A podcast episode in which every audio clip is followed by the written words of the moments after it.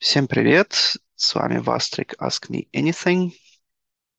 И сегодня с нами Алис Жук, который расскажет про то, как он организовал городской квест «Дозоры», как это все происходило и э, чем, ну, наверное, как это все продолжается, в каком состоянии находится. Э, Олесь, тебе слово. Супер, привет, спасибо большое за то, что позвал. Я сам написал, а ты мне в ответ написал. Общем, круто вышло, тем более Вастрик приколен. А по формату немножко я буду рассказывать, буду параллельно демонстрировать, ну, просто для визуализации некую презу. И вопросы, которые будут, можно писать прямо в чат. Там есть организатор Наталья Михальчук, она сегодня модератором будет. И все вопросы она мне будет пересылать. Я буду, в принципе, параллельно смотреть эти вопросы, которые будут э, мне пересылаться. Если оно прям будут, будет по теме как-то подходить, буду сразу на них отвечать. Если нет, то я в любом случае на них отвечу, но уже там в конце того, как я расскажу, закончу эту официальную часть, и мы там начнем сессию вопросов-ответов, там можно будет позадавать все, что наболело и так далее. Так, я сейчас покажу презу.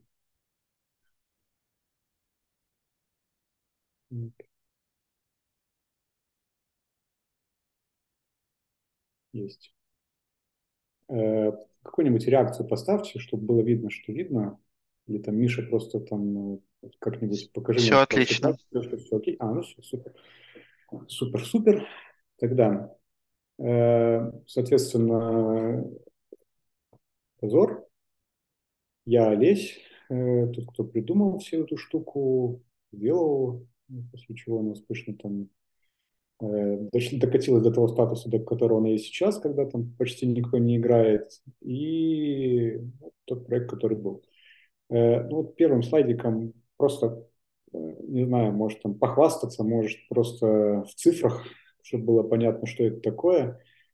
То есть первые игры мы начали в 2005 году, это уже, наверное, даже больше, чем 15 лет, это 17 лет уже, правильно считаю, да, 17 лет с момента, когда мы начали делать квесты. Порядка 250 тысяч проведенных игр за все это время, мне кажется, что даже больше. И вот очень по грубым э, прикидкам это 3 миллиона людей поиграло когда-либо вот за вот эти 15 лет в квесты, вот именно в дозор. Э, важный момент, про который я забыл сказать. Э, я буду рассказывать про дозор, хотя существуют еще другие проекты, Encounter, самый крупный, наверное, и известный, с кем мы долго конкурировали и бились. И были еще в Новосибирске, был, по сибирским городам, вернее, была сеть какая-то, не вспомню сейчас название. В общем, э, в принципе, было вот два больших крупных проекта, это мы и Энка, между которыми происходила там некая война, да, так это назовем. Э, я буду говорить про дозор, буду рассказывать про свой опыт, как э, вообще это произошло, как я начал этот проект, что происходило и так далее.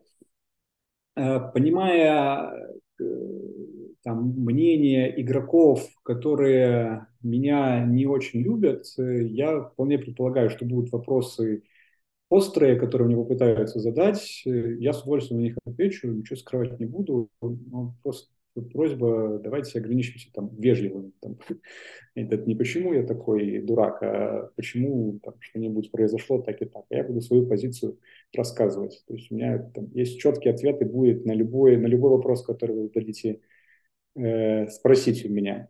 Э, итак, э, началась вся эта история очень давно, по-моему, еще в 2002 году. Я тогда учился, даже раньше, наверное, где-то в году 2000, я тогда учился в Праге.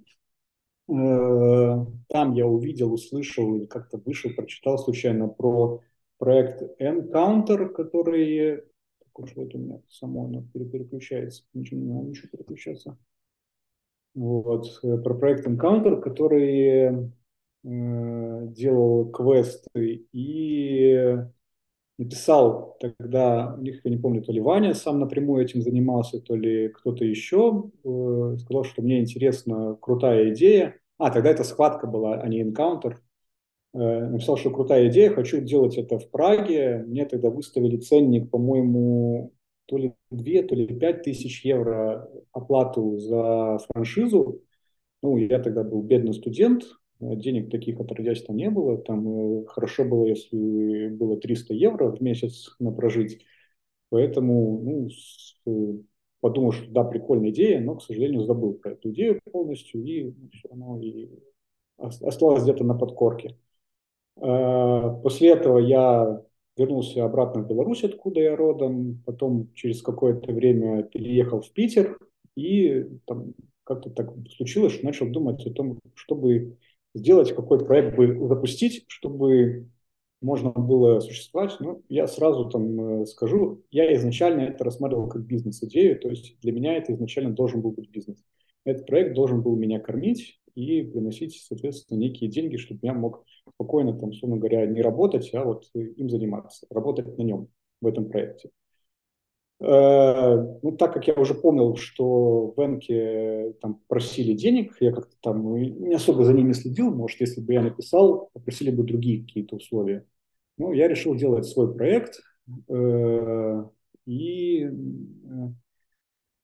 связался, был, был какой-то автоклуб, не помню, к сожалению, сейчас его название, там был Ваня и Вадим, по-моему. Я им написал, сказал, давайте сделаем квесты, они тогда делали какие-то авточелленджи, то есть в другом немножко формате. Там скорее было про быстрее доехать куда-то и что-то сделать. И сказал, давайте сделаем, будет прикольно. Ну вот мы с ними в итоге сделали, зарегали домен dzr.ru и придумали название «Дозор». И вот э, попробовали, решили позвать сделать первую игру, первую игру, формат был изначально сразу простой, то есть э, мы, в принципе, по большому счету копировали то же самое, что было в энкаунтере, то есть 10 заданий, э, игра на ночь на всю, через каждое, каждое задание через, имеет две подсказки, каждый из них получается через 30 минут. Ну, в общем, формат был скопирован оттуда, по большому счету, ну и мы там решили по ходу дела смотреть, что вообще будет получаться. Вот, э, по-моему, это было начало июня, то ли 11, то ли еще какое-то, можно тоже уже там не помню, к сожалению. Когда мы запланировали первую игру, ну, так как у нас некому было учить, э, какие должны были быть задания, мы вот их писали на свое усмотрение, просто как мы их видели. Э, ну, опять же, я часто рассказываю эту историю, что я висел на крыше, на лестнице какого-то дома, когда мне позвонила команда и попросил ее зарегистрировать. Ну, это было очень необычно, то есть ну, это уровень где-то пятого этажа, держишься одной рукой, второй рукой, соответственно, отвечаешь по телефону, что да, мы вас зарегистрируем, все будет классно, приезжайте на брифинг и так далее. Вот, и тогда же мы провели первую игру, опять же, э, давайте сразу так. Был это Питер. Э, вот так вот выглядело у меня примерно экран моего рабочего стола, э, потому что никакой игровой системы в тот момент даже не пахло. То есть это была Аська, либо Тип, VIP э, на тот момент. То есть мы одновременно вот в шести чатах я и в шести чатах Ваня одновременно модерировали каждый там по шесть команд. То есть мы засекали время, в табличке вели, во сколько выдано задание, во сколько должны подсказку выдать. Прям копировали из документа и сюда вставляли. Ну и просто следили по часам за временем, как они, через сколько они должны было быть подсказки, и прямо их сюда вставляли. Здесь же ответы верные принимались, здесь же переписывались с ними, некие подсказки были. Ну, вот, вот такой вот формат был интересный, странный. Вот, было это, как я говорю, уже в Питере. Вот картиночка просто для привлечения внимания. Э, Ночной Питер. И первая игра это такой тремор, не скажу даже, что маленький, достаточно большой, потому что идешь, ну, сидишь целую ночь, э, э, видишь только Аську перед глазами, как дела у команд, нравится им, не нравится, вообще непонятно, ну, то есть абсолютно. И приходишь утром и видишь, что прям люди довольны. То есть у них горят глаза, у них оживление такое. Это уже там часов 5 или 6 утра, наверное, и они прямо довольны, им прям радуются, прям хлопают нам. И мы тогда поняли, что прикольно, будем, будем делать и так далее. Вот. И так это постепенно в Питере началось. Там через пару месяцев, по-моему, через месяц, в июле, э, я нашел представителя в другом городе, который, Искандер, э, который сделал игру в Казани. И у нас, соответственно, вот так вот постепенно начала увеличиваться сеть. И уже, в принципе, к концу года у нас было порядка, наверное, 7 или 10 городов. По-моему, третьим была, по-моему, Самара. В сентябре где-то открылся Краснодар, Волгоград. Э, тут точно по датам, к сожалению, не вспомню, но, тем не менее, ну вот как-то так вот оно и было. Я прошу прощения, я сейчас э, просто у себя, я себе накидал этот э, тезисы, про что я буду рассказывать. Я их открою у себя на телефоне, чтобы видеть, и вернусь так. Все, есть. Вот. И э, мы, соответственно, начали все это делать. Ну, Ваня, сразу скажу, Ваня и Вадим, они имели отношение только к э, питерским играм, то есть изначально э, это рассматривалось как проект, э, который вот развиваю дальше я. Соответственно, через, э, не помню, через год, через два с Ваней мы поссорились, или даже не поссорились, просто он перестал заниматься играми, уже тоже, может, и поссорились. Э, и все, я стал заниматься этим самостоятельно и остался единственным руководителем в проекте. Вот. Э, возвращаясь к теме, почему это было бизнес, э, потому что моя точка зрения следующая. Человеку, чтобы хорошо заниматься проектом, он должен приносить деньги. Иначе рано или поздно человек э, теряет мотивацию это делать.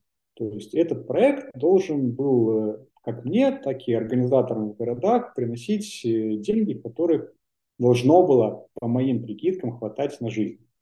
То есть э, на тот момент э, я уже не помню подсчетов, но там, оно должно было генерировать некую нормальную прибыль каждому организатору в городе при, при условии, что у него играет хотя бы там, 10, по-моему, или 15 команд, чего достичь было, в принципе, не, не очень легко.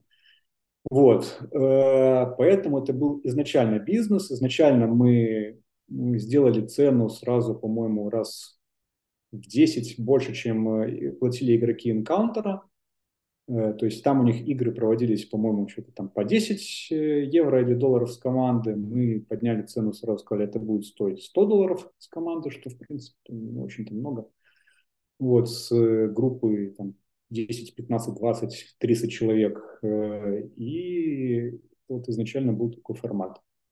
Сначала у нас было, мы 50% тратили на призовой фонд отдавали первым трем победившим командам, оно там делилось в некой пропорции. Потом через несколько лет мы полностью отказались от призового фонда, учитывая, что расходы у нас вырастали, а денег не хватало. И у нас была гипотеза о том, что это не сильно влияет на... Нет, это потом у нас была такая гипотеза. Сначала у нас были какие-то проблемы, по-моему, с... Да, мы боялись проблем с легальностью, потому что мы не могли выдавать призы, тогда бы мы, бы мы считались э, азартной организацией. Вот это была основной причиной, почему мы отказались от призового фонда. И потом это уже все это, мы уже поняли, что это никак не влияет на интерес, то есть людям интересно играть не ради денег, а просто ради кайфа, ради первых мест и так далее. Вот. Э, про это я рассказал. Как выглядело задание? Ну, вот пример одного из заданий, опять же, там это не из тех игр, которые были, это скорее нечто плюс-минус современное. Ну вот э, мы видим некий обрывок бумажки, в принципе, у нас в тексте написано, что его как-то нужно покрутить. Если мы попробуем э, перевернуть и прочитать э, то, что написано пунктиром, то, что остается пунктиром, не, не зарисованными линиями, а пунктиром, то самая первая буква справа, она видна как В, да, там, если вы видите В, дальше у нас получается А, потом Л и так далее. Там, Валенсия можно прочитать. Ну вот нам ответ получается. Надеюсь, что я понятно объяснил, о чем речь. Ну, если что, то дальше расскажу. Вот так вот выглядели разные задания, к ним плюс подсказки каждые 30 минут, как я говорил. Первая это подсказка там, намекала, у нас был следующий формат, она намекала на то, куда, как думать, в какую сторону размышлять. Вторая подсказка уже фактически полностью говорила ответ и больше намекала на то, куда ехать. Я, насколько помню, у нас было даже следующий формат, потому что первую часть загадки мы загадываем место, куда нужно приехать, вторая часть загадки, э, где искать. Вот такие вот загадки были. Э, коды, то, что искали люди, это были э, надписи маркером либо баллончиком в формате DR, первые и последние буквы слова «дозор», и несколько цифр. Потом уже там через несколько лет, э, по-моему, Вася, который был в Москве, вот организатором, ввел формат, э, первая цифра – это номер игры, чтобы не перепутать. Дальше идет основной код, а где-то там и, соответственно, цифры. Плюс э, появились метки, DR, стрелочка, чтобы понять, в какую сторону думать, в какую сторону искать. Ну вот как-то так вот это все происходило. Э, как я говорил, ну вот здесь вот на картинке пример просто для понимания, как выглядел поиск кодов. То есть это, опять же, это фотографии из реальных игр, все. Что-то с московская, внизу справа это ярославская фотография с утреннего брифинга. Э, сверху справа, по-моему, это с какой-то мега игры, если я не ошибаюсь. Ну, не суть. То есть э, Прикол был в том, что люди с удовольствием лазили по всяким заброшенным зданиям, сооружениям, подвалам э, и всему, что вот в обычной жизни мы вряд ли ходим. И искали вот такие вот э, коды, ответы, которые необходимо было нам присылать, чтобы мы выдавали следующее задание.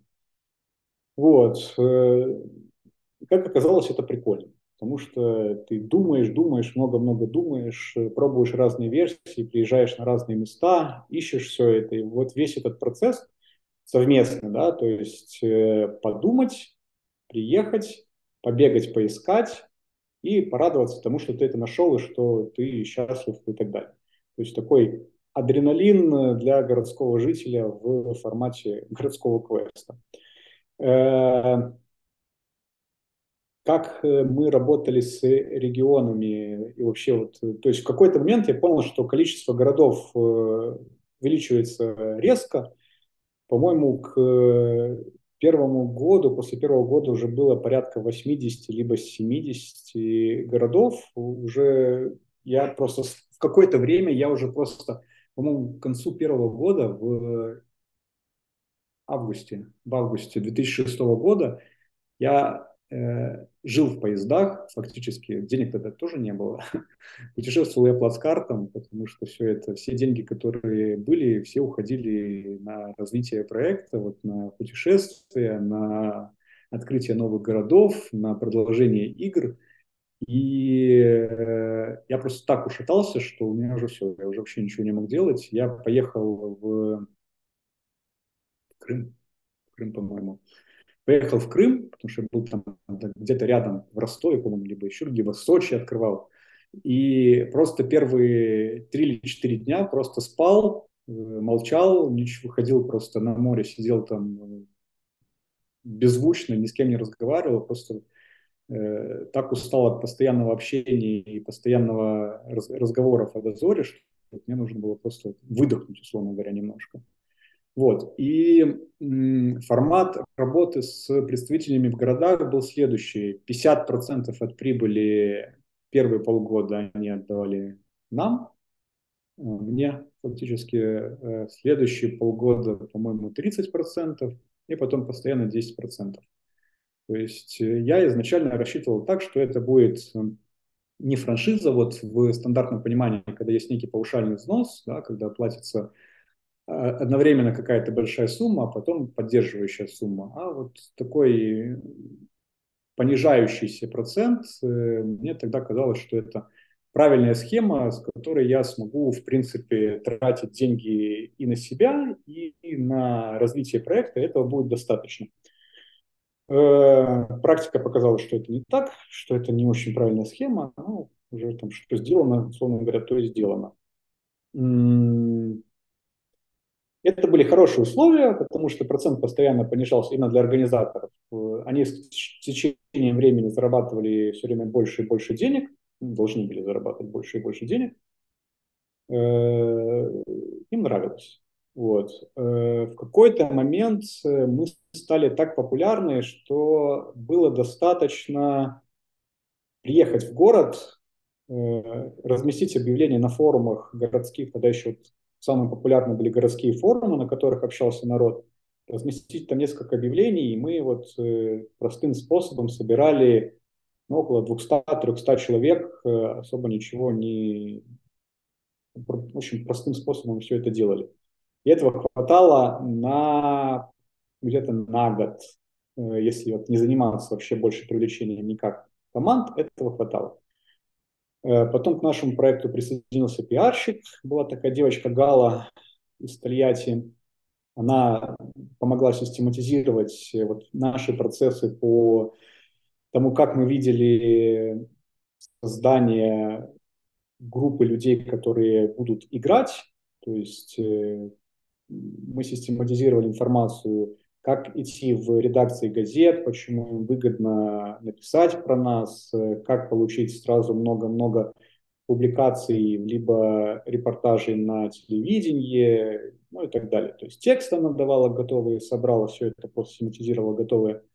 И мы их, э, вот этот полный блок информации с течением времени начали высылать э, организаторам, кто изъявлял желание стать нашим представителям, и по нему, действуя по нему, достаточно просто было открыть и собрать людей. То есть, ну, говорю, там, чем не очень понятно, так вот, если вот с течением времени смотреть, вот с этой точки туда-назад, что было эффективнее, вот действия организатора, которые он э, совершал, или все-таки бренд настолько сильно к тому моменту развился, что достаточно было сказать дозор, и это собирало, собирало команды. Э, так.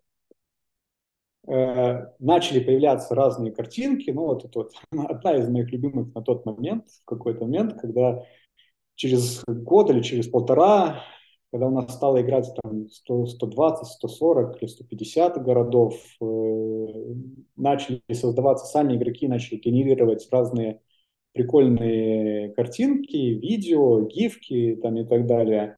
Это была одна из моих любимых, то есть э, ночь, э, понятно, что это там не дозор, но тем не менее горят огоньки, как будто вот во всех этих городах э, существовал дозор.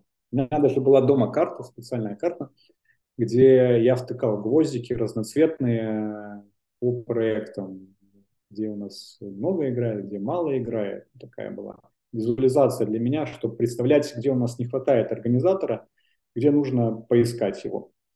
Вот. Э, про Энку в этот момент, наверное, стоит рассказать. Э, создатель Энки Ваня Маслюков, да, Ваня Маслюков, ну, у нас как-то сразу не заладились отношения, откровенно говоря. Он э, считал, считает, наверное, до сих пор, что я украл у него энкаунтер, украл у него идею проекта. Ну, опять же, там разные точки зрения. Наверное, там он имеет право так думать, э, хотя мне кажется, что э, эта идея городского квеста, мы ее практически полностью переработали там, и сделали так, как нам казалось правильным. Ну, не суть. И к сожалению, у нас не сложились отношения с ним, э, начиная с того, что, опять же, там, я сделаю оговорку, э, не, не без отношения к конкретным организаторам энкаунтеров в городах, э, без отношения вот к людям, которые играли в энкаунтер, но у нас регулярно случались DOS-атаки на нашу игровую систему, которые, к сожалению, проводил энкаунтер. То есть я не знаю, кто конкретно, у меня нет никаких данных, кто это делал, но вот, э, к сожалению, это так. При том, что мы изначально никогда такого не делали. То есть не пробовали, не пытались и так далее.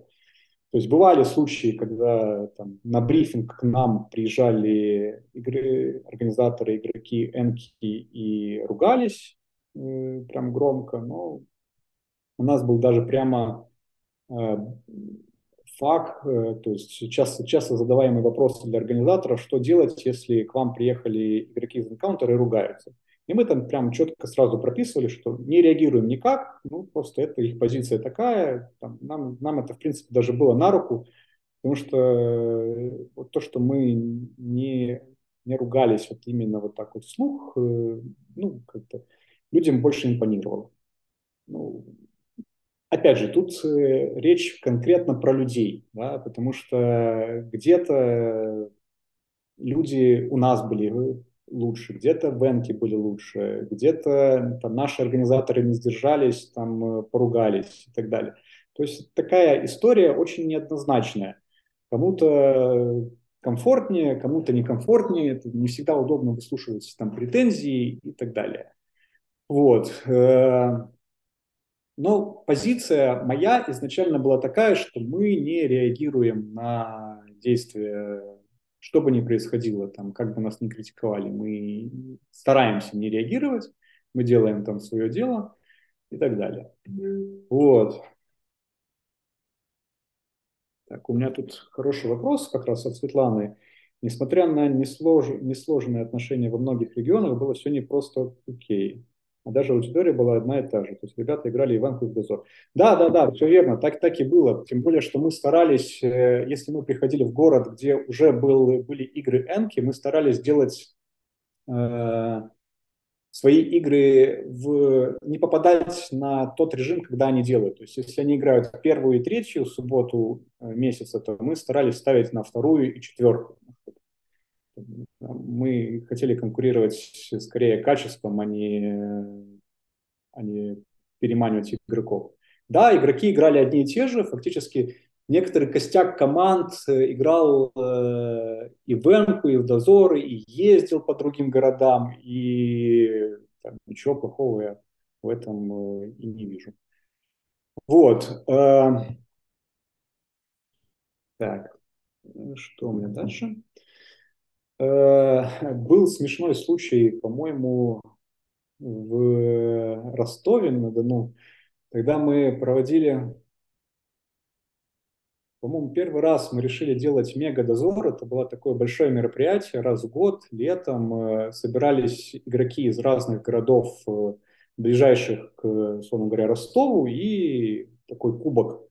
И делали большую игру, когда нужно было поиграть в другом городе и так далее. И был интересный случай, там интервью меня брали, и она меня спрашивает, девушка-журналист, представьтесь, пожалуйста, как вас зовут? Я говорю, меня зовут э, Жук Олесь, я там э, создал дозор, она такая злится, говорит, э, стоп-камера, мотор стоп, э, и начинает меня отчитывать как маленького ребенка, говорит, ну, вы же взрослый человек, у нас э, серьезное телевидение, по-моему, что-то первый канал был или что-то такое, и говорит, вы взрослый человек, э, серьезный, какие жука лезь, давайте свое настоящее имя и фамилию. Я говорю, ну, погодите, погодите, вот э, я такой есть, я Жук Олесь, меня так зовут, так фамилия моя, вот Жук, э, хотите, паспорт покажу. Ну, было, было необычно и смешно. Э, примерно так же как-то писали в каком-то журнале, тоже уже не помню в каком, девушка писала, ну, которая писала статью в итоге, начинала так, а делает этот проект смешной парень по, по имени и фамилии Жук Олесь и не поймешь, что из этого имя, а что фамилия. Вот. Было, было очень забавно. Еще, еще хорошая, тоже сразу эта шутка вспомнилась. Э, опять же, это со слов э, некоторых игроков. Там к концу первого года, когда стало играть там порядка много городов, там 50-80 городов, э, мне сказали, передали о том, что в Ростове, по-моему, не суть в каком городе, искренне считают о том, что этот проект не может делать один человек, что проект настолько большой, настолько э, там, разноплановый, что ну, Жук Олесь это несуществующий персонаж, которого не, нету на самом деле. За ним стоит группа организаторов. Один занимается вот этим, один вот этим, один этим. Я громко смеялся. да, было, было, было необычно. Э, тоже еще хороший вопрос от Михаила. Как придумывали задания и места? Э, я по очереди, Михаил, вот э, у вас тут несколько вопросов, и я сразу... А, Михаил, это вот Михаил. Да, как придумывали задания и места? А случайно, то есть генерировали их абсолютно как, как получалось, потому что, ну а как, идешь по городу, видишь какое-то место прикольное, думаешь, о, классно, и начинаешь к этому что-то придумывать, какую-то какую подводку, как это можно сделать. То есть я сейчас уже, конечно, не вспомню и не сгенерирую по ходу, но вот э, это такой не очень сложный на самом деле процесс, особенно на первом этапе, когда люди никогда не играли, и когда ты постоянно делаешь, пишешь игры, у тебя в мозгу скапливается какая-то информация уже, как это можно зашифровать. Поэтому просто, ну, просто как-то так бралось и шифровалось без особых э, усилий. Вот. А, опять же, это не такой сложный процесс, как кажется, особенно там первые полгода. Э, любой человек, который читает, смотрит фильмы там, с каким-то там базовым бэкграундом, мог придумывать игры достаточно просто. Опять же, мы, э, у нас была поддержка новых, новых организаторов, мы, то есть мы приезжали, помогали им сделать первую игру, рассказывали процесс, что и как, писали эту игру вместе с ними. И потом они присылали свой сценарий э, на проверку, когда они в следующий раз писали. Мы его писали, комментировали, говорили, вот это сложно, вот это нелогично, вот это понятно, вот это вообще непонятно, это классно, это ты умеешь, молодец. Через какой-то момент они начинали уже писать самостоятельно и так далее. Продолжая там вопрос от Михаила, как э, придумывали задания в новых местах? Э, да, вот примерно точно так же. Мы говорили организатору в городе, э, подбери примерные места, как это может быть, то есть по, по неким критериям. Там, условно говоря, нам нужно три каких-нибудь здания с три здания с каких-нибудь подвалы, там, чердаки, ну, что-нибудь такое страшное, страшное, интересное. Э, еще три каких- каких-нибудь обычных, условно говоря, лавочка, скверик, и одно с агентом, и одно еще что-нибудь там. И там, если у него удавалось это подобрать, то мы просто ехали по этим местам, расписывали их, писали коды и так далее. А если нет, то просто ну, ехали по городу и искали такие места. Если, опять же, там города на тот год, на, на те года, там 2005, 2006, 2007 представляли собой там, большее раздолье, и можно было легко найти всякие разрушенные здания, сооружения, где можно было легко полазить. Это сейчас в Москве там не найдешь ничего такого, либо в других городах все застроено, выкуплено девелоперскими компаниями. А тогда это было достаточно просто и, и несложно. Поэтому вот как-то так это происходило. Э, тут есть еще вопрос от Ивана. Иван, я к этому вопросу вернусь. Хороший вопрос. Э, я вам э, расскажу. Я, будет позже про это мой рассказ. Я вернусь к этому обязательно. Если не вернусь, напомнюсь, но вернусь. Вот.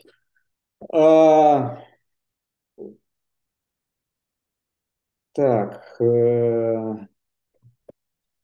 Вот эта картинка у меня иллюстрирует там три три элемента, как мы вообще считали, что почему дозор стал вдруг так популярен, хотя это какое-то неблагодарное немножко дело после того, как что-то стало популярно, анализировать, почему оно стало популярным. То есть наш мозг в любом случае придумает некие обоснования, почему это вдруг выстрелило, а почему не выстрелило. Точно так же можно, там, условно говоря, взять Clubhouse и сейчас с этой точки зрения анализировать, почему он никогда не мог э, стать популярным, или почему Facebook стал популярным. Ну, вот так случилось. Вот. Ну, по нашему точке зрения, потому что мы э, попали в три потребности. Это логическая, когда у нас есть э, головоломка, которую интересно разгадывать, прям поломать мозг. И когда вот этот пазл складывается, он доставляет неимоверное удовольствие людям. То есть это вот то, ради чего решаются математические задачки, почему физики кайфуют, почему вот там, не знаю, скорее всего, там, так как у нас все-таки с упором на IT-тусовку, То есть почему код начинает работать, почему вы написали вдруг что-то, и вдруг оно начало функционировать так, как вы и задумали. То есть, ну, это так почесать мозги немножко, да, э, кайф. Потом вторая составляющая это была физическая, ну, ну, тут катание по ночному городу, то есть на машине мы куда-то ехали, потом бегали, искали эти коды. И третья, третья часть это эмоции. Вот тут у нас ловкость и адреналин тоже, но эмоции это скорее.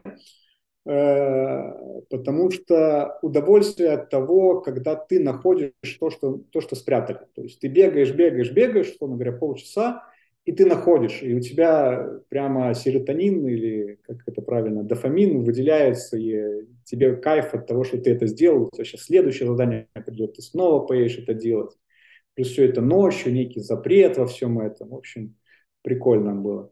Ну, наверное, там с точки зрения логики, если анализировать, можно еще сказать, что нам повезло с названием, потому что в тот момент как раз э, был э, популярен э, Лукьяненко с, с его фильмом «Ночной дозор», но мы никакого отношения к нему не имели, мы даже когда придумывали, никак про это там не думали.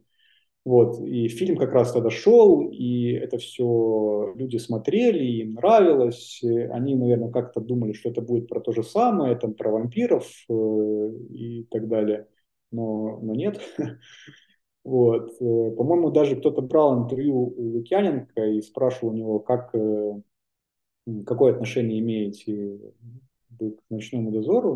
Ну, мы к нему или он к нам. А он даже говорил о том, что у них на сайте у ребят написано, что никакого отношения не имеют, как бы мы к ним придраться никак не можем, ну, поэтому как-то так вот и сложилось. Э, вот. Э, дальше. Ага. Э, в какой-то момент, уже, наверное, там через два года, либо через три, появился, через год, наверное, появился Дима Ручкинов, из Ярославля, который делал, делал игры в Ярославле, потом ему стало этого мало, он э, предложил делать э, еще один проект, предложил, мы запустили, мы его назвали Light, то есть отличие было в том, что э, если в классическом формате было неограниченное количество машин в команде, то в Light одна машина это была одна команда.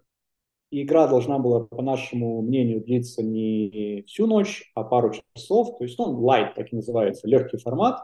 Семь заданий, подсказки через 20 минут. И вот, оно должно было существовать по, нашему, по нашей идее, по нашим мыслям э, параллельно. То есть в пятницу люди играют, э, на одной неделе в пятницу играют в Light, на следующей неделе играют в классик. Э, Практика показала, что это ну, не всегда так. То есть есть те, кто играет в лайт, но не играет в классик, есть те, кто любит поиграть и там, и там. В каких-то городах классику было тесно, и там могли, могли, мог запуститься только лайт. Ну, вот как-то он так и существовало. И потом у нас пошла череда запусков разных проектов.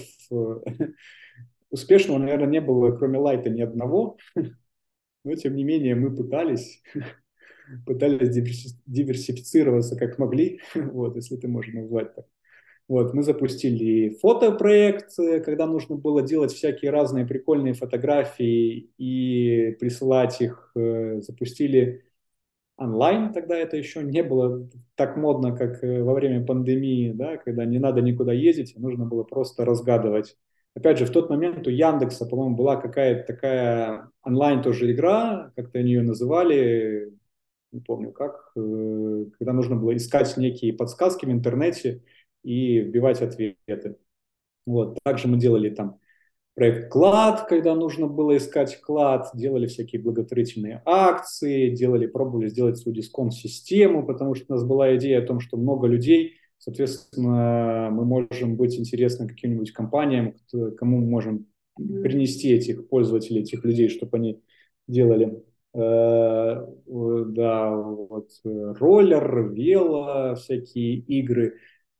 Э, пробовали даже смс-дозор сделать с кем-то из операторов, общались, кто вот, помните, может быть, когда нужно было отправить смс платно там за 5 рублей, тебе в ответ там что-то приходило. Ну, вот мы пробовали как-то такое сделать. В тот же момент мы сделали проект свой экипаж, мы его назвали, то есть это должен, то есть для чего? Я на тот момент прочитал какую-то книжку умную о том, что первые три компании, которые появляются на рынке, фактически обладают всем рынком. Э, то есть вот э, если есть, э, допустим, Encounter и Дозор, которые обладают основной долей рынка, то должен был появиться третий какой-то игрок, кто отожмет еще часть рынка. Ну и мы решили сделать этот свой проект, никак не афишируя, что это тоже мы. Вот, назвали его экипаж, да, не знаю, там, к сожалению, он не, не зашел не, ну, играла там Санкт-Петербург, по-моему, играл, еще там городов, наверное, 5-6, может, играла у него всего-то. Вот, э, опять же, всякие активности для дозорных, э, потому что в какой-то момент мы поняли, что мы создали какую-то прикольную, прикольную такую штуку, когда у нас есть куча людей активных, э, интересных, которым мы нравимся, и которые собираются, кроме нас, еще во что-нибудь поиграть. То есть они и собирались, и дружили там, и свадьбы у них были, и собирались в футбол поиграть, и в кино вместе сходить. И мы решили вот э, на тот момент предлагать разные такие активности людям, чтобы ну, самим их как-то организовывать, чтобы план был такой, что мы помогаем вот все этой штуки делать. И, ну, опять же, тут вопрос всегда в организаторе, который должен заниматься этим проектом. Э, ну, к сожалению, нет. Оказалось, что организаторам это часто неинтересно все это делать, пользы они от этого не видят. И эта история, ну, где-то там в Москве, по-моему, Вася Анисимов, когда делал это, было прикольно. Там они в футбол вместе играли, и во что они только никуда, и в походы вместе ходили, и в пещеры лазили. Вот, где-то команды сами по себе собирались. Э, до сих пор, вот я, кстати, сейчас живу на Кипре, и Тут у нас есть друзья, которые, как оказалось, познакомились в дозоре. То есть, ну, прикольно, казалось бы, где, где, где не встретишь. Вот. И таких, таких историй много-много. Э, тут Светлана комментирует о том, что Яндекс сделал кубок поиска. Да-да-да, так и было. Э, кубок поиска это был. Э, люди в командах обычно делились, уже в какой-то момент там началась градация, был поисковик, кто бегает, ищет, э, они еще назывались это полевое быдло. Э, были штабные, кто сидел в штабе, разгадывал загадки. Были водители, кто все это возил, вот эту всю команду от локации к локации и отправлял им э, ответы, вот, перевозил, в общем, их. Ну, в общем, такая, такая градация интересная получилась.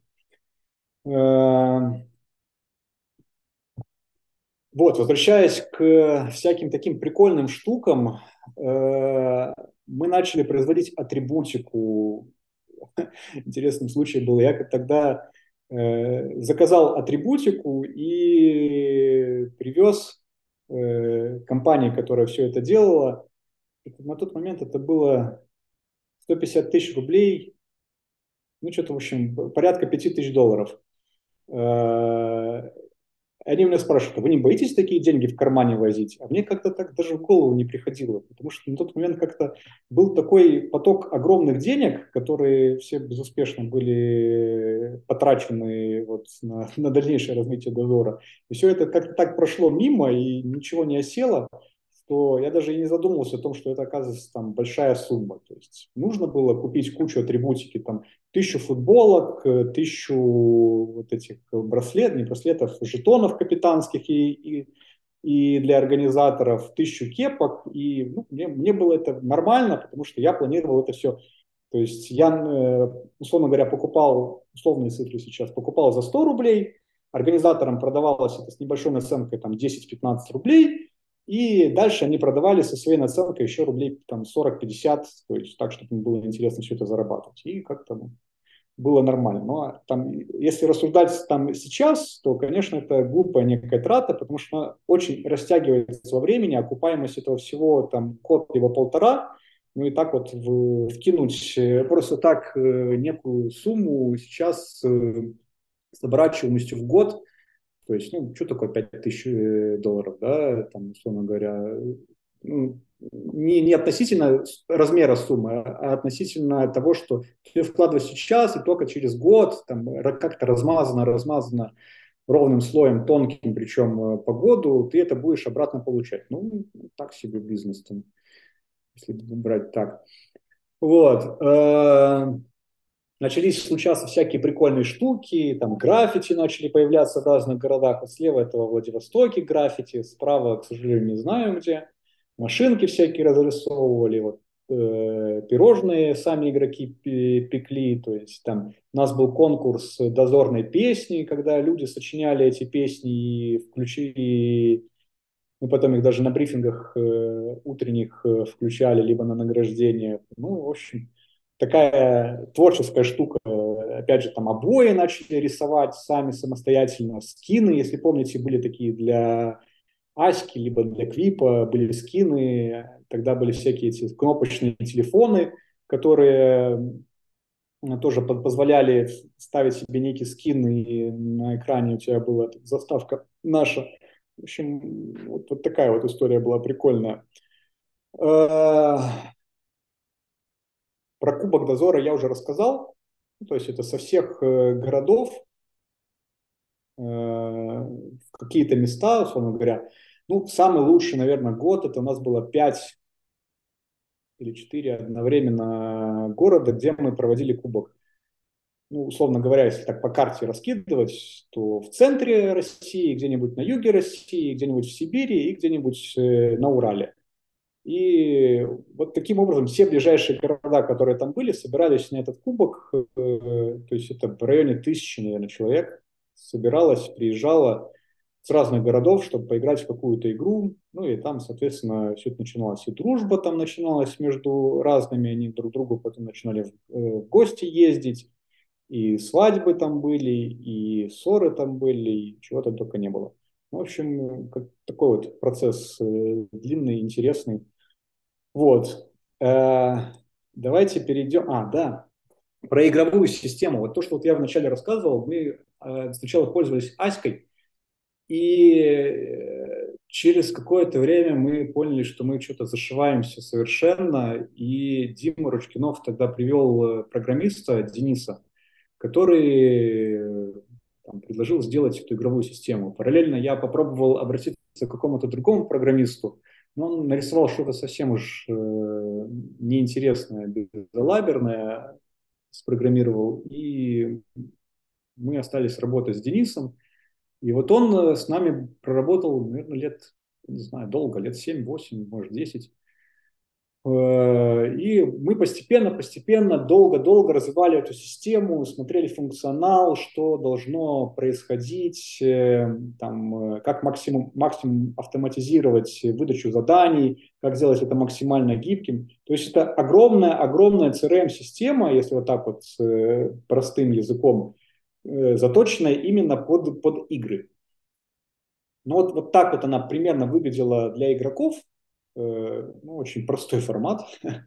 просто текст, э, просто через какое-то время вводится ответ. можно, там есть спойлеры, вот вы видите, спойлеры это когда раньше чуть появляется время, есть разные задания с разными кодами сложности, которые можно вводить, там есть лог, ну, в общем, Э, внешне оно вот сейчас выглядит очень просто, конечно, но внутри него было очень много. Мы прямо туда навернули всего, чего только могли и чего не могли на тот момент. Мы и свою CRM там сделали, там, и базу отчетов, и организаторы у нас заполняли характеристики и контакты капитанов для того, чтобы можно было с ними общаться и э, мы, мы переписывались по пожеланиям, внутри него там организаторы писали, что они хотят из новых фишек, мы там с Денисом отвечали, что мы там берем в работу, что не берем в работу, описывали этот функционал, Денис начинал его делать. В общем, там сейчас понимаешь, что все это там э, не нужно было, а нужно было просто заниматься там игрой, а вот это всякое общение переносить куда-то в другое место, ну, э, тогда нам мы тратили на это все время, вот, и там база всяких интересных заданий была, и организаторы комментировали эти задания, где они их использовали, и где они их не использовали. э, и разные проекты, там одновременно и клад, и лайт, и классика, и у каждого своя, условно говоря, админ-система и так далее. Э, кстати, спрашивают, Дмитрий, игроков не путали закладчиками или наркозависимыми? Путали. Это старая шутка, когда э, останавливает милиция и спрашивает, а что вы здесь ищете? И слово код и код были похожими. И даже мы рекомендовали игрокам на брифингах говорить, что мы котика ищем. Код, код. Они кричат код, код, код нашел. Ну вот код, кота ищем. Но с наркозависимыми, ну, тогда, мне кажется, не так были вот распространены все эти закладки, как, э, как сейчас. Поэтому было, наверное, немножко попроще. Э, скорее, там в хорошем э, смысле этого слова зависимые, да, то есть мы даже придумали такое слово «я дозор зависимый». Для нас это было прикольно. И, там, люди, то, что люди играют и там подсаживаются на, на игру и играют с нами, и вот в это все, что мы делаем, ну, это там некого рода зависимость, ну такая в хорошем смысле этого слова. Вот. Э, проблемы с законом, э, Михаил спрашивает, э, да, были проблемы с законом. Э, разного плана. Я сейчас пройдусь по каждому из них. Были э, проблемы с законом у игроков у некоторых, э, ну, потому что иногда бывает, залезешь не туда, тебя примут и посидишь там чуть-чуть в этом в КПЗ.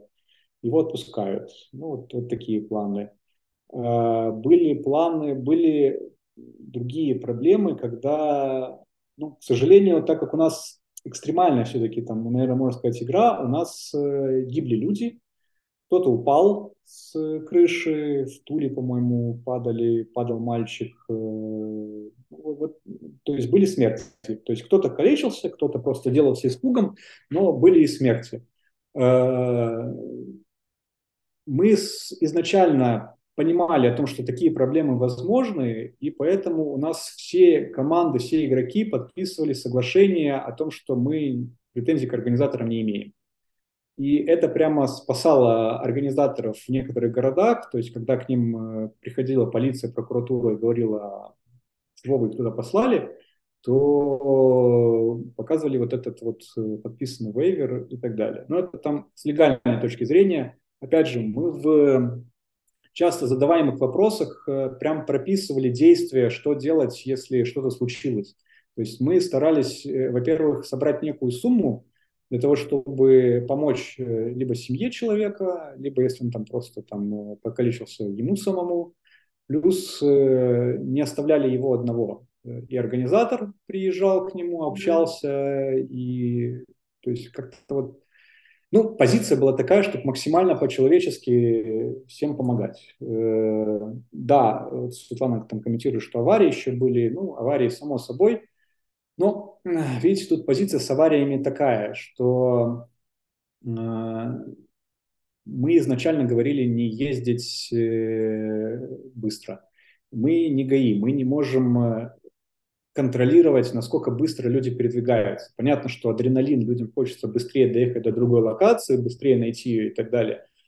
Но э, нас, э, мы формулировали эту позицию следующим образом. Можно быстро приехать э, не туда, куда нужно, то есть в другую локацию, неправильно разгадать. Поэтому скорее э, имелось смысл разгадать и спокойно доехать куда нужно. Ну, это, там, отчасти, может, отговорка, отчасти там э, позиция там наша, позиция игроков, кто это ездит, но вот э, с этим ничего не сделаешь, к сожалению. Ну, можно, наверное, как-то сделать. Но вот мы не нашли никакого способа. Хотя мы часто, мы частенько, у нас были два раза в год изначально, мы всеми организаторами собирались, обсуждали разные насущные проблемы, что будет, как будет, э, куда мы развиваемся. Мы поднимали такие вопросы, то есть э, там, это же понятные угрозы там, и для нас, там, и с законом, как мы будем действовать, что мы будем говорить, как мы, это, как мы реагируем на какие ситуации. И по итогам вот каждого такого сбора, он обычно там 2-3 дня длился, насколько я помню, мы писали длинные инструкции по тому, как и что, там, если там, с точки зрения бизнеса сейчас на это смотреть, было прикольно, было, было правильно. Но фиг и кто читал эти инструкции, и фиг кто по ним действовал. Ну, к сожалению. Вот, э, вот как-то так. Возвращаясь к игровой системе, ну, вот так вот она выглядела через э, какое-то время, не помню, какой год, 2000, в каком году Олимпиада была в Сочи, 2000, 2014, 2014 год где-то в 2014-2015 году мы представили новую, новый вид игровой системы. Он уже на тот момент был, был более современный. Э, вот так она выглядит и сейчас, эта игровая система. Ну, то есть большой, огромный шаг по сравнению с того, но даже это изменение вызвало очень много недовольства в стане игроков, кто играл, потому что им было привычно играть в той системе. Здесь им было некомфортно, неудобно, поэтому у нас осталась кнопка «Старый дизайн». Можно было выбрать, э, как он, э, на каком дизайне играть. Нам казалось, что вот так вот, э, так вот круче. У меня тут модератор пишет, что закрытые перегоны. Могу ли я объяснить, что это такое? Я не очень помню. Это что-то вот там из новых штук, по-моему, даже это московские штуки. Ну, я вот насколько там вспоминаю, это имеется в виду, что время э, на доезд не учитывается в времени решения задачки, задания, то есть оно вычитается. То есть э, есть часть задания первая, условно говоря, где разгадывается место, оно закрывается, участники вводят ответ, время перестает идти, они доезжают до точки, когда приехали на точку, вводят какой-то ответ, там, начали, или там еще какой-то ответ, который там нашли. С этого момента у них начинает идти время и считается время поиска. Получается, у нас есть чистое время на разгадывание места и плюсуем к нему время на поиск ответа на месте.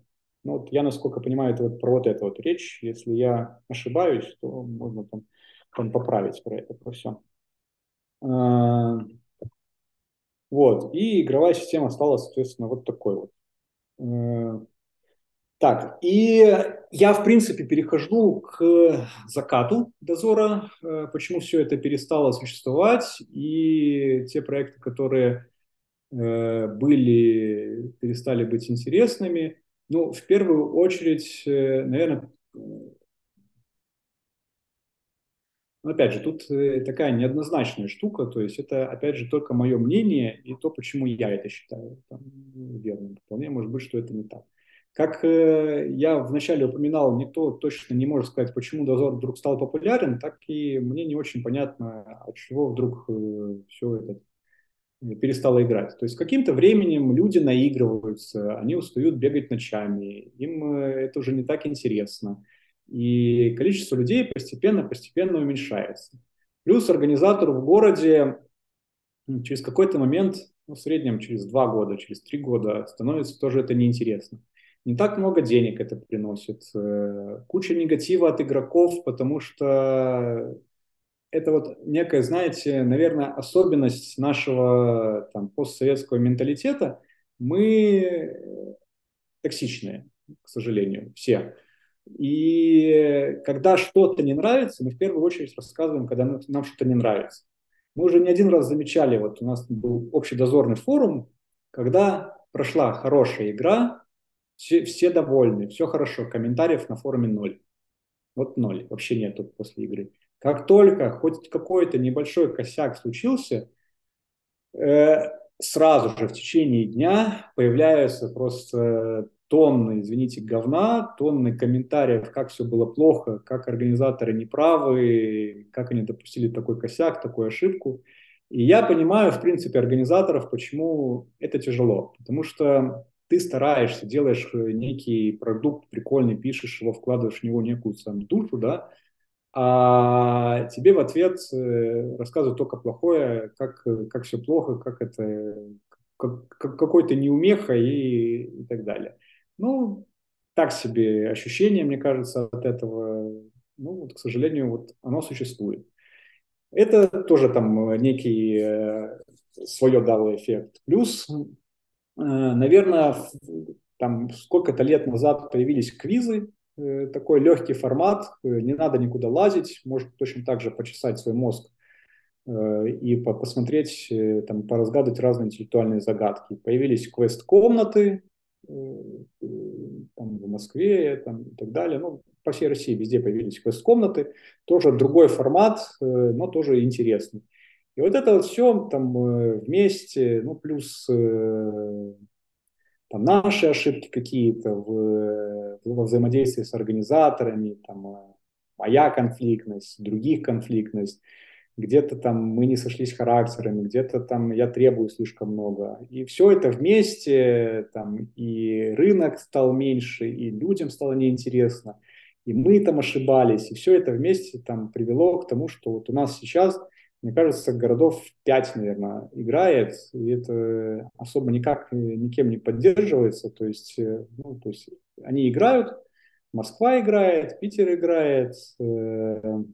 Ну, это мы сейчас именно про дозор говорим. Э, Екатеринбург, по-моему, либо Пермь играет. Э, ну, в общем, так, так, такое небольшое количество совершенно городов. Вот. И все это, условно говоря, закончилось. То есть можно сказать, что эра дозора подошла к концу, и вот тот проект, который был изначально в том формате, как мы это задумывали, он закончился. Ну, закончился, закончился, ну окей, что поделаешь. Опять же, там вот в комментариях на Вастрик клубе меня спрашивали, почему в Москве играет там мало людей, почему там движок в таком плохом состоянии. Ответ, ответ очень простой, потому что дозор не приносит денег для того, чтобы переделывать э, игровую систему. Э, ну, для того, просто для того, чтобы понимать э, порядок цен, сделать что-то вменяемую систему игровую вот для текущих нужд игроков это начиная от 50-60 60 тысяч евро. Это очень оптимистичная цена, на самом деле. То есть я не один раз э, пытался и с, по, разным, по разным компаниям, и просто с людьми, которые говорили, что мы сделаем игровую систему, и предоплаты я вносил, и терял эти деньги, и мы договаривались на процент, и по-разному было. То есть 3-4 попытки смело, когда мы начинали даже что-то делать, как что-то что производилось, мне программисты говорили, вот-вот там скоро уже можно будет что-то презентовать, и ну, ничего не выходило. Э, сейчас мы сделали, ну, ну, так как сейчас у нас немножко другая сфера деятельности, мы сейчас в корпоративных мероприятиях делаем онлайн-квесты, э, именно там вот э, корпоративно для больших компаний. И именно это нам сейчас приносит деньги. И мы за счет той прибыли мы сделаем другую систему игровую она уже у нас, в принципе, работает, но вот тут, понимаете, вопрос. Она должна будет взаимодействовать с э, сайтом и э, выкладывать статистику там, ну и так далее. А у нас она не заточена сейчас под это, у нас другие требования. И сделать ее под дозор, отдать ее пользованию дозору можно. Но это плюс еще, там, условно говоря, там, три месяца работы или там, несколько месяцев работы плюс э, деньги потраченные на это, да, а прибыли с этого не будет. Поэтому вопрос, а, ну зачем? То есть у нас, опять же, у нас была мысль, ну сделаем просто и сделаем, для того просто, чтобы оно было. И нам-то не жалко, чтобы дозорные пользовались тем продуктом, который которые мы используем для другого. Опять же, там это тесты некие, которые мы сами не сможем провести, это там некие люди, которые все равно там пробуют разные фичи и так далее. Ну, тут вот всегда вопрос в, в приоритетах. В планах есть о том, чтобы эта новая система работала. Как она будет, я не знаю, вот, честно говоря. То есть я, я, я хочу, чтобы оно работало, но вопрос э, Хочет ли это делать программист, э, и зачем ему это нужно делать? Плачу-то ему я, я там что. В общем, такое непонятное все немножко. Вот. Э, давайте еще пройдемся, наверное, ложку дегтя во все это засунем, прямо так и помешаем сильно мощно, чтобы сразу не было вопросов. Э, У меня было много конфликтов с разными организаторами, с игроками. Самый известный конфликт последних лет – это, наверное, конфликт с тульскими игроками и с, наверное, с ростовскими. Оба произошли, с, сначала был конфликт в Ростове, потом через несколько лет в Туле. В Ростове все началось после мегадозора какого-то. Э, там была следующая система, что игроки платили мне, э, переводили деньги мне, а потом я эти деньги переводил организатору в городе, ну, оплату. Там были некие требования и договоренности у нас, как это должно было происходить. То есть нужно было составить планы э, по по сбору. То есть мы, в принципе, вот, ну, опять же, мы старались сделать такой бизнес-подход э, с планированием, с отчетами и с, э, с некими с выводами результатов, что, что было, что не, что не было. То есть э, организатор, э, организатору нужно было написать, э, как он планирует сделать базу, где будут жить игроки, что, э, что по заданиям, э, Э, кто будет ответственен за задание, как будут э, организованы прием городов, будут ли какие-то карты, что по атрибутике. Ну, то есть, э, с моей точки зрения, обычный там бизнес-план, который под любой проект логично писать для того, чтобы прошло хорошо. Ну и плюс после игры, после Меги мы должны были сделать отчет, как, на что потрачены деньги и так далее. Я не помню, к сожалению, с, с чего начался весь этот конфликт в Ростове. По-моему, просто я задержал как-то оплату. Данил был такой в Ростове, и мы начали ругаться. И я тогда на нервах сказал, ну, раз так ты, ты себя так плохо ведешь, значит, эм, никаких денег я тебе не отдам. Вот. И все, и началась буча. Э, вот. Это мы там с Данилом по этой истории поссорились. Ну, в Туле, в Туле э, была немножко другая история. Там уже на тот момент там был Андрей такой К, э, организатор в Туле. И э, ну, как, опять же, тут две позиции. Моя позиция там, и то, что вот э, он считает, игроки в Туле считают верным либо неверным. Я считал, что мы договорились об одном проценте, Андрей считал, что мы договорились о другом проценте. Так как мы все это переговаривались э, лично, в кафе встретились, то э, на тот момент э, как-то ну, все не, не, не случилось записано. Ну и там началась длинная история по тому, кому я должен денег, сколько я должен этих денег. Потом начались я начал общаться с... Э, меня позвали игроки в Туле в общий чатик. Э, там была очень токсичная обстановка. Э, к сожалению, на все мои фразы я получал в ответ кучу мата, как я не прав и где я не, неверно себя веду. Ну, там, опять же, неоднозначно все. Позицию их я понимаю, потому что они обижены там были на меня, да, там, с другой стороны, я не считал себя на тот момент э, как-то виноватым в том, что я там что-то не так сделал. То есть у меня была четкая позиция, я там, этих денег не должен. Мы в итоге пришли к моменту тому, что я, окей, я готов оплатить эти деньги, мне давайте подождем там месяц, мне должны прийти деньги из безнала, мы тогда там корпоративными мероприятиями занимались много, я вам их отдам. Ну, на что получил ответ, что нет, либо деньги сейчас, либо Тула больше не играет дозор. Ну, деньги на тот момент прямо сейчас я наличными отдать не мог, соответственно, Тула перестала играть дозор.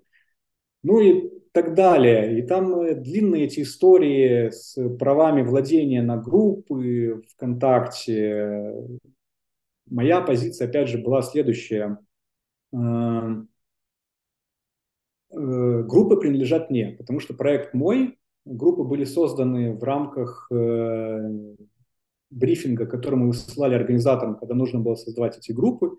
Соответственно, это актив проекта, поэтому они должны быть моими для того, чтобы, ну, моими, проекта, для того, чтобы мы дальше могли, если организатор сменился, мы могли спокойно с этими же игроками коммуницировать как-то. Ну, организаторы так не считали, И это было много длинных историй. Я писал службу поддержка ВКонтакте, чтобы мне передали эту группу, мотивировал это вот, вот такой позицией. Э, какие-то группы мне передали, там вот ту же группу Ижевска, ту же группу Тулы. Вот. Э, они на тот момент уже не делали дозор и назвали как-то не дозор свой проект э, и продолжали в той группе общаться. Ну, какой-то момент это, там, сколько-то месяцев это прошло, а так как, э, э, честно, откровенно скажу, неприятно читать про себя, какой я плохой человек, мудак и так далее в каждом посте, где они пишут и склоняют меня со всех сторон. И в какой-то момент я эту группу начал просто, убрал оттуда всех э, организаторов, кто был, и начались, соответственно, э, недовольство, почему, какое право я имею отбирать эту группу и какого права я на нее не имею. Ну, вот как-то так оно все произошло. В итоге модерация контакта отдала эту группу обратно им, э, организаторам, вот, кто делал этот недозор. Вот, и она, соответственно, сейчас их. Ну, вот такая ситуация. И э, вот это, наверное, самые такие крупные, большие, известные случаи, там и была не мега, как они пытались назвать, но у них, к сожалению, насколько я помню, ничего не, не вышло. То есть они тоже собирались э, собрать разные города и так далее. То есть основная претензия, там, опять же, тут будут люди, кто играет дозор, там э, в комментариях э, я готов ответить на эти вопросы. Основная претензия была то, что я ничего не делаю, проект никак не развивается, сижу, гребу деньги лопатой, и это вообще не моя заслуга, что проект существует. Ну, и однозначно. Вот. Во-первых, не, деньги лопаты не грибу, э, потому что э, ну, как-то не все... Понятно, что там я часть денег оставлял себе, понятно, что я там... Э, мне нужно было как-то жить за этот проект, но очень много денег ушло на разработку, на то, на все, на сервера, на на свой сервер был, э, тоже мы за него что-то там 300, 400, 400 евро в месяц, по-моему, платили. Ну, там, не, не, там, в рамках затраты прибыли не такие большие деньги, но тем не менее и администратору надо было платить, и, и программисту надо было платить, и у нас были координаторы проекта, координаторы регионов, которые тоже просили свою зарплату. Ну, в общем, э, финансовая схема оказалась не, не очень удачной, и, как я говорил в самом начале, э, проект развивается тогда, когда люди, которые его делают, получают некие, некие э, бенефиты, некий, некий плюс от этого. Э, без денег это можно делать, но недолго. Через какой-то момент надоедает. Но вот, к сожалению, так, чтобы это продолжалось до текущего момента без денег, оно не вышло у нас. Вот.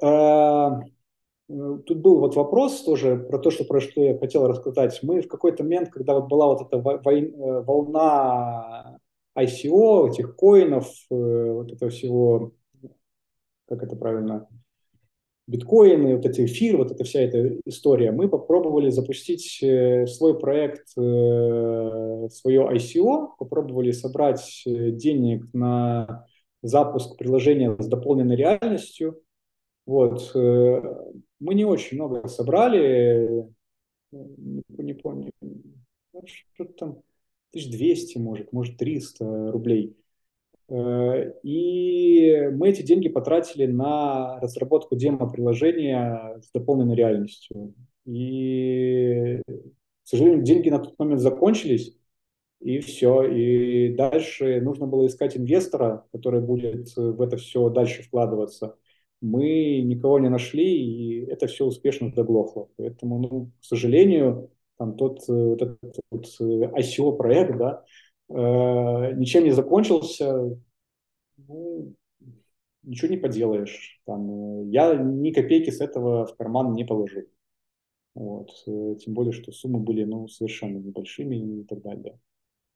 Ну, вот как-то вот так вот.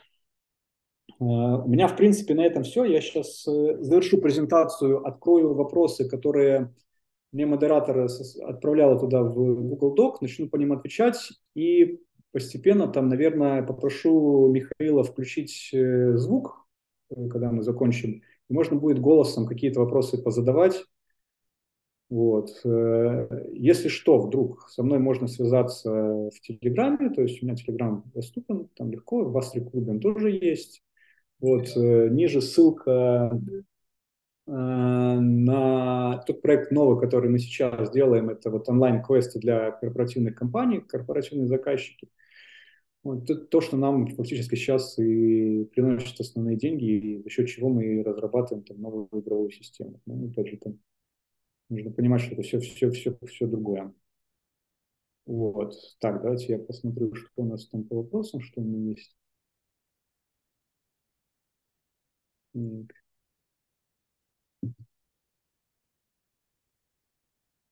Так, когда люди перестали играть и почему?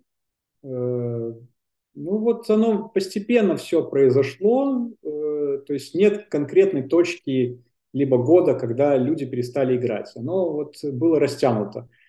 Э, постепенно начали отваливаться города, постепенно начали люди играть. Не перестал ли я пушить развитие проекта? Наоборот, наверное, тут тоже была проблема в том, что я-то пушил проект постоянно, но либо там э, я не так хорошо умею управлять людьми, либо э, там неудачный выбор организаторов в городах. Но мои требования, там, вот, вот как я рассказывал, да, там, как делается проект, ну, если там взять с точки зрения там, организации проекта, там некие, некое планирование, некое описание процессов – как ты планируешь это делать, что ты будешь делать, некие промо-игры я просил делать, ну, оно не делается, понимаете, mm-hmm. к сожалению. А, ну, человек не хочет, человек занят на другой работе, ему это денег не приносит. А что я могу фактически там противопоставить этому? Поменять организатора? Так, ну, другого человека же на кого-то надо поменять, где-то его надо найти. Почему он будет лучше, чем этот человек?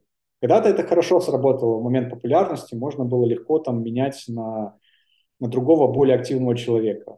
Мы пробовали разные пути, на HeadHunter искали, платили там деньги за размещение вакансий и э, просто по знакомым и так далее. Э, ну вот, как-то вот так вот. То есть я-то пытался пушить, но я один, а городов много, я же не могу везде в каждый город ездить и везде им делать, э, проводить игры. Ну, вот как-то так оно. Так, ну, у меня, в принципе, вопросов вроде больше нет. Давайте посмотрю. А, игры в других странах. Э, да, э, у нас было много игр в Казахстане, постсоветское пространство. Беларусь мы изначально не делали, потому что ну, там была энка очень сильная, и нам не была интересна Беларусь, мы решили прям не трогать Беларусь. В Украине мы много играли. Э, были игры в Дубае, были игры... Мы пробовали делать в Польше, ничего не получилось. Делали игры в Лондоне, там какое-то время играли. По-моему, было пару игр в Мюнхене, либо где-то в каком-то еще, либо в Дюссельдорфе. Ну, тоже там это буквально там чуть-чуть совсем. Была игра в Нью-Йорке, по-моему, и это все, по-моему, вот так вот.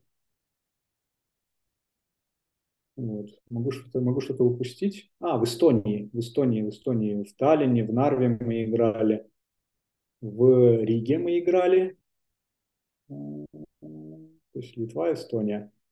Вот. Ну вот, в общем, постсоветское пространство в итоге это все, потому что лазить ночью по, э, по всяким забросам, вот тот формат, который э, был да, изначально, он на Европу, на Америку был не популярен. Мы пробовали придумать какой-то другой формат, э, гладкий, чистый, но ничего из этого, к сожалению, не вышло. Там, то, что мы пробовали делать, оно не дало эффекта. Э, вот. Э, так, тут просят, чтобы Света рассказала с точки зрения игрока. Да-да-да, сейчас мы Свету подключим. Э, Леся, вот организатор из Москвы Лайта, спрашивает, э, отчаяние перспективах развития проекта или есть шансы, новая жизнь, новый энтузиазм, вот это вот все. Э, Леся, ну, тут э, отчасти там видно, ты же сама видишь, наверное, там результаты, что происходит, ты же сама тоже там не делаешь игры, правильно, Лайта, давно их не было. Поэтому скорее это закат проекта и дозор в таком формате, который он был, ну, ему еще там какое-то время. То есть он существует, он действует, э, но всегда вопрос там, вот как я писал в, в описании к АМА, всегда вопрос э, в людях, которые делают этот проект. Если у человека в городе есть энергия, и он вкладывается в развитие, в э, продвижение этого проекта, этот проект в городе будет существовать. Если он э, этого не делает, проект через какое-то время затихает. Через год, через полгода, через два года, но затихает.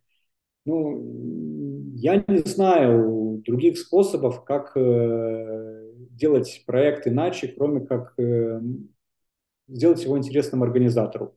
То есть те отчисления, которые есть мне, они смешные. То есть это там 300 рублей, 1000 рублей, там 2000 рублей. Ну, ни о чем, честно. Вот. Э, тут вопрос не во мне, тут вопрос в людях, кто будет это делать. Э, ну, людей там... Все, опять же, там не, не поймите неправильно, там не то, чтобы я спихиваю ответственность на организатора в городе. Тут э, совокупность методов э, очень демотивирует, когда ты пробуешь делать некую демо-игру, пытаешься собрать туда на какое-то промо-мероприятие команды, там, они приходят, играют, а потом на следующую платную игру к тебе приходит э, одна-две команды, и ты ничего с этого не заработал, но потратил кучу усилий на на создание этой промо-игры, там и рекламу сделал, может быть, за деньги, может быть, там бартером, ну, как-то сделал, да, плюс усилия там написал эту игру и так далее. И, а эффект от этого не получил, ну, не прикольно, не, не интересно. Поэтому тоже понятна мотивация. Ну и вот, как я говорил, э, хорошо, интересно, когда приходят новички, играют, у них энтузиазм в глазах, им нравится, они с удовольствием делятся своими впечатлениями, это мотивирует.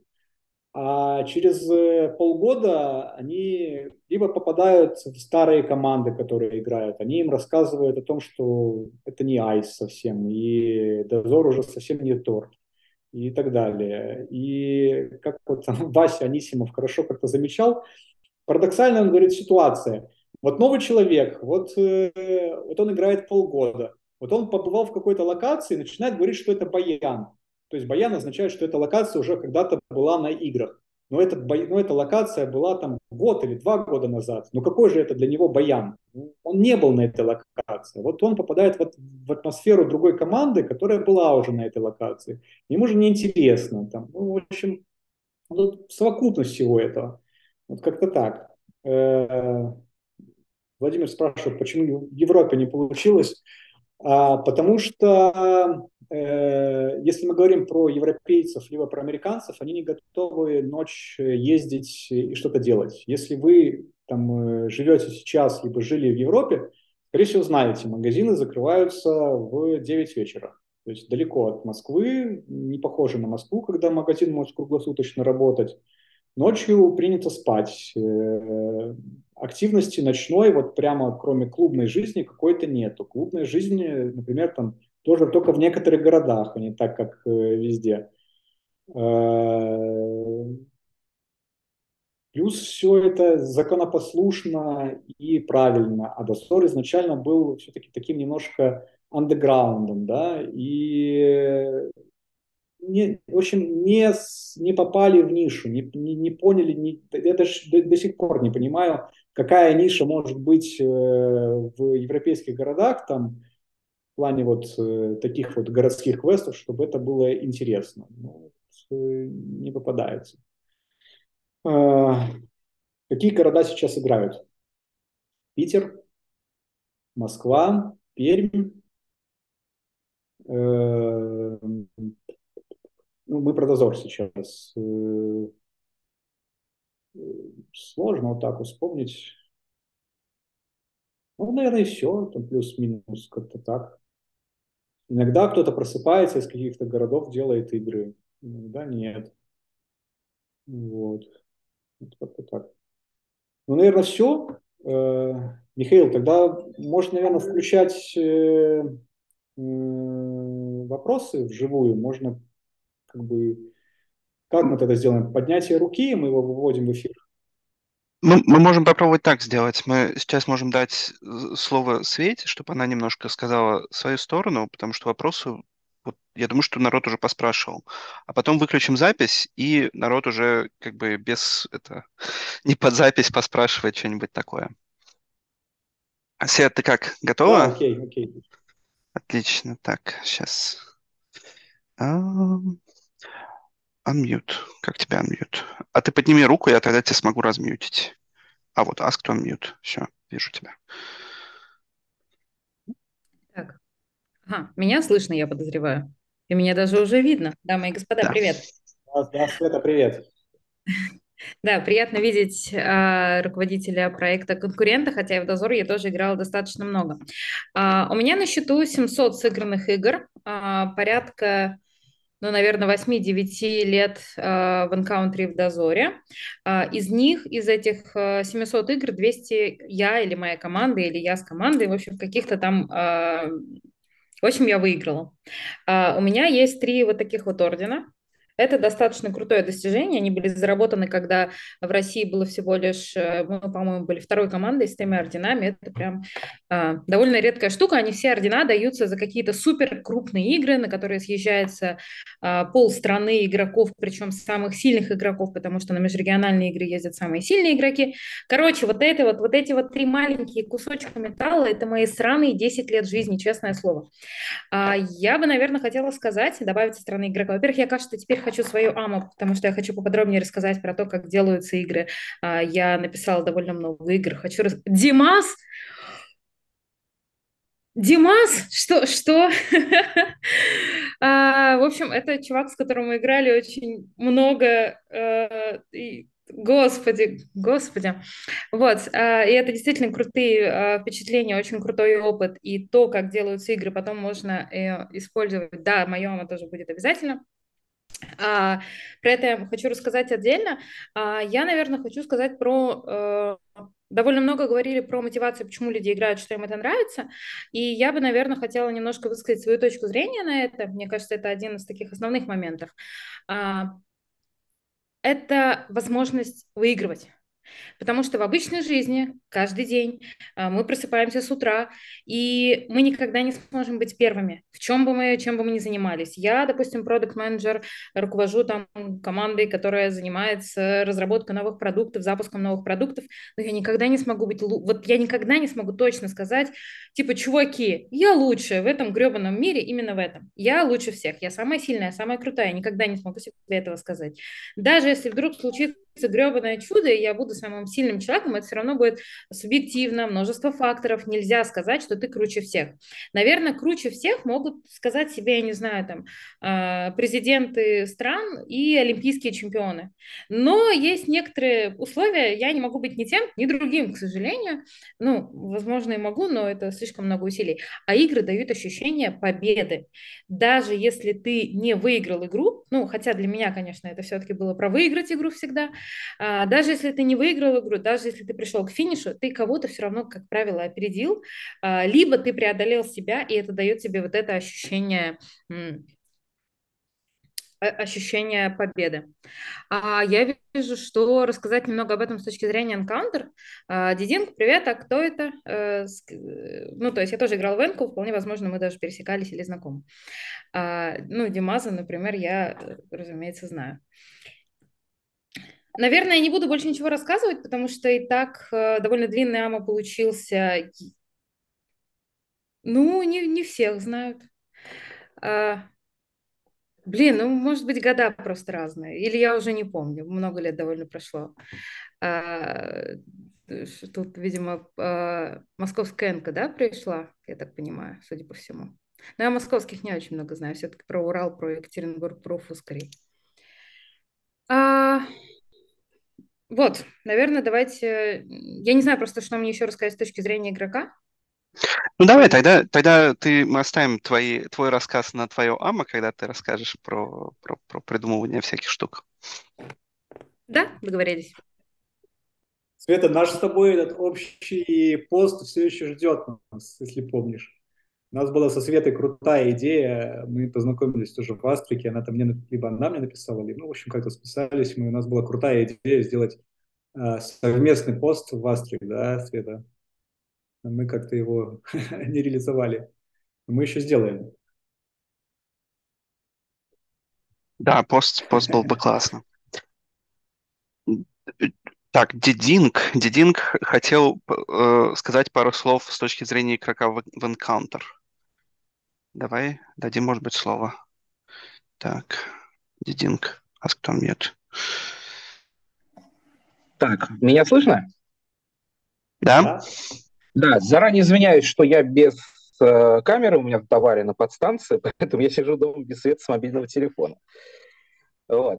А, давайте кратко о себе расскажу. Я организатор, э, владелец московского домена Энки, и уже четыре с лишним года я, скажем так, э, администратор всей сети. То есть я руковожу всем процессом, как техническим, так и игровым процессом, ну вообще всем, чем занимается наша сеть.